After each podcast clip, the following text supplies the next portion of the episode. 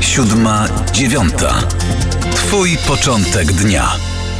Maciej Korzuszek z Gazety Polskiej jest moim i Państwa gościem. Dzień dobry. Dzień dobry. Co się teraz dzieje w sprawie impeachmentu Donalda Trumpa?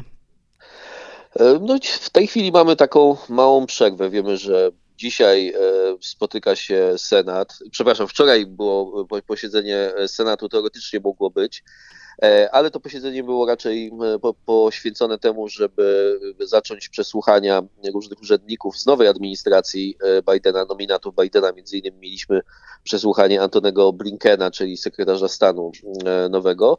Natomiast jeżeli chodzi o impeachment, no to jedyny sposób, żeby ten impeachment kontynuować, to będzie to po już inauguracji Joe Bidena i Kamali Harris i po tym jak w Senacie będą zaprzysiężeni dwaj nowi senatorowie z Georgii, czyli John Ossoff i Raphael Warnock.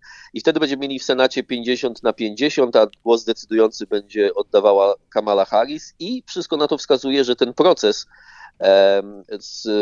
służący do skazania prezydenta, bo impeachment odbywa się w Izbie Reprezentantów, tak mówiąc ściśle, a w Senacie mamy proces, który kończy się skazaniem lub uniewinnieniem formalnie mhm. prezydenta.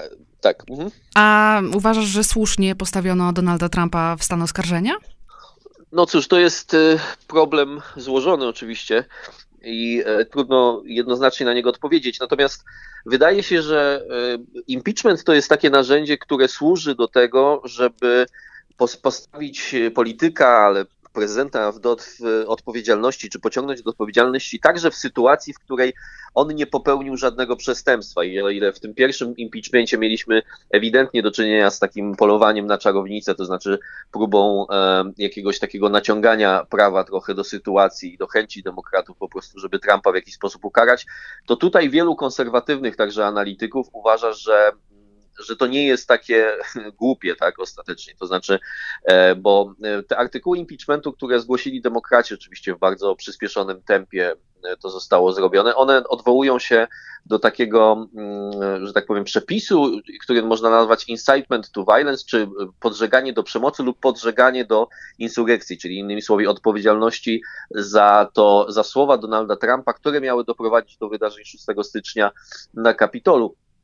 I nie ma wątpliwości co do tego, że w normalnym sądzie, biorąc pod uwagę to, jak przepisy funkcjonują, to Donald Trump nie byłby skazany za właśnie podżeganie do przemocy, ale wiemy, że Senat nie jest normalnym sądem. I szczególnie jeżeli bierzemy pod uwagę zachowanie prezydenta Trumpa po tym już, jak te zamieszki się rozpoczęły, bo wiemy, jak znamy już mniej więcej przebieg tych zdarzeń, jak to czasowo wyglądało i wiemy, że prezydent Trump zamiast zajmować się tym, żeby jak najszybciej doprowadzić do tego, żeby jego zwolennicy z Kapitolu wyszli i przestali robić te haniebne rzeczy, to na przykład dzwonił do senatorów i prosił ich o to, żeby opóźniali to głosowanie w Senacie. Zajmował się innymi słowy swoim losem politycznym, a nie tym, tymi niepokojącymi wydarzeniami, które się tam działy.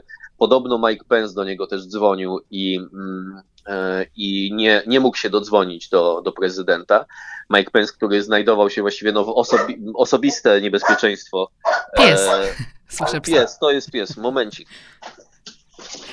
Już dobrze. E, więc, więc tutaj jest ten cały kontekst, o którym o którym można, o, można mówić. I wydaje mi się, że sam ten proces, nawet w kontekście takim, że możemy poznać szczegóły tego, e, byłby czymś przydatnym. Oczywiście politycznie to jest e, też niekorzystne. A Donald Trump zdołał zgromadzić, czy też stworzyć zwolenników bardziej lojalnych wobec siebie niż wobec republikanów? To jest ciekawa, też ciekawy problem, bo Wiemy, że ten approval rating, tak zwane, czyli poziom zaufania Donalda Trumpa w ostatnich dniach jego prezydentury jest bardzo niski. To jest około 34%. Natomiast fakt jest też taki, że rzeczywiście wielu zwolenników Donalda Trumpa nie głosowało na republikanów na przykład w 2018 roku, kiedy Donalda Trumpa nie było na karcie wyborczej po prostu, kiedy były te wybory tak zwane midterms, więc to jest bardzo ciekawe. A twierdzenie, że wybory zostały sfałszowane, to może być mit założycielski jakiejś nowej siły w Ameryce? Czy to jest niemożliwe?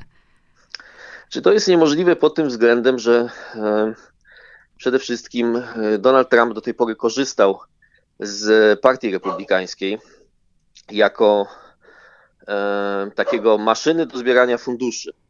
E, I to założenie nowej partii byłoby bardzo trudne dla Donalda Trumpa.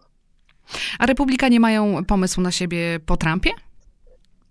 A, to jest bardzo, bardzo trudny temat i myślę, że nie mają tego pomysłu. Każda partia w Stanach, która miała prezydenta i ten prezydent nie został mm, wybrany na drugą kadencję, e, przechodzi pewien kryzys i, i to jest wielki problem dla republikanów, myślę. A myślisz, że on, on, czyli Donald Trump, na stałe zmienił e, republikanów tym swoim stylem, też sposobem bycia, czy oni będą chcieli wrócić na takie spokojniejsze tory?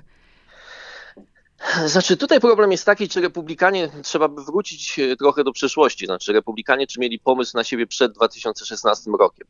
I myślę, że tutaj jest e, wielki problem w tej sprawie. To znaczy, Donald Trump zastał Partię Republikańską w kryzysie i w pewnym sensie ją uratował. I teraz pytanie jest takie, jeżeli republikanie mają szukać alternatywy wobec Donalda Trumpa, to czym ona ma czym ona ma być, bo wiemy, że ten neokonserwatyzm na przykład George'a Busha się zupełnie skompromitował w wojnie w Iraku.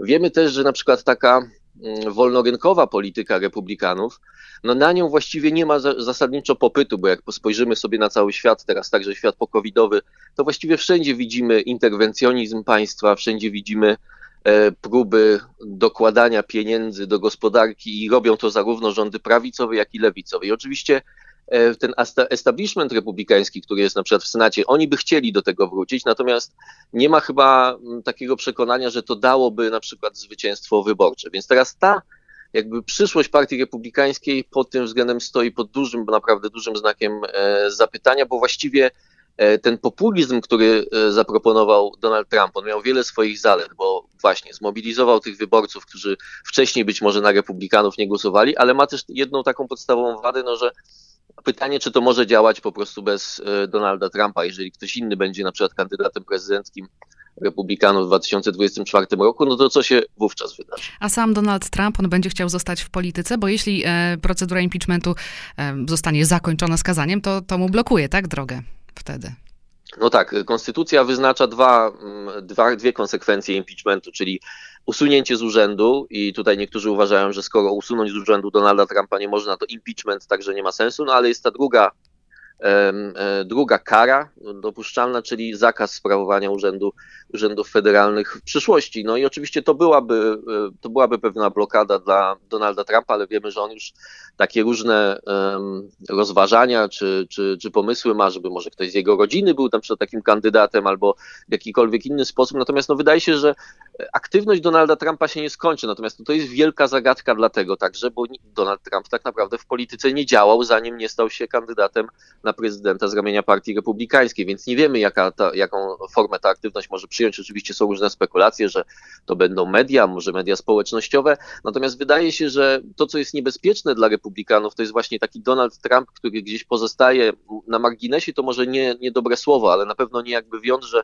e, partii republikańskiej, tego establishmentu i jest recenzentem, prawda, wszystkiego, co robi Partia Republikańska, znaczy takim skrzydłem radykalnym, które nie wiadomo, czy jest właściwie w tej partii, czy nie, ale na przykład jak Partia Republikańska coś robi, to Donald Trump y, swoim zwolennikom za pomocą jakichś mediów swoich przyjaznych jemu e, daje znać, że to jest niedobre działanie i już będziemy mieli y, pierwszy test tego, tego działania, będziemy mieli w 2022 roku, kiedy odbywają się następne wybory do kongresu i na przykład będziemy widzieć, czy, czy Donald Trump będzie swoich zwolenników mobilizował do tego, żeby głosowali na kandydatów Partii Republikańskiej, czy wręcz przeciwnie, na przykład będzie wystawiał swoich e, kandydatów kandydatów w prawyborach republikańskich i prowadził do jakiegoś rodzaju rozbicia tego republikańskiego, konserwatywnego elektoratu. Dziś zaprzysiężenie nowego e, prezydenta.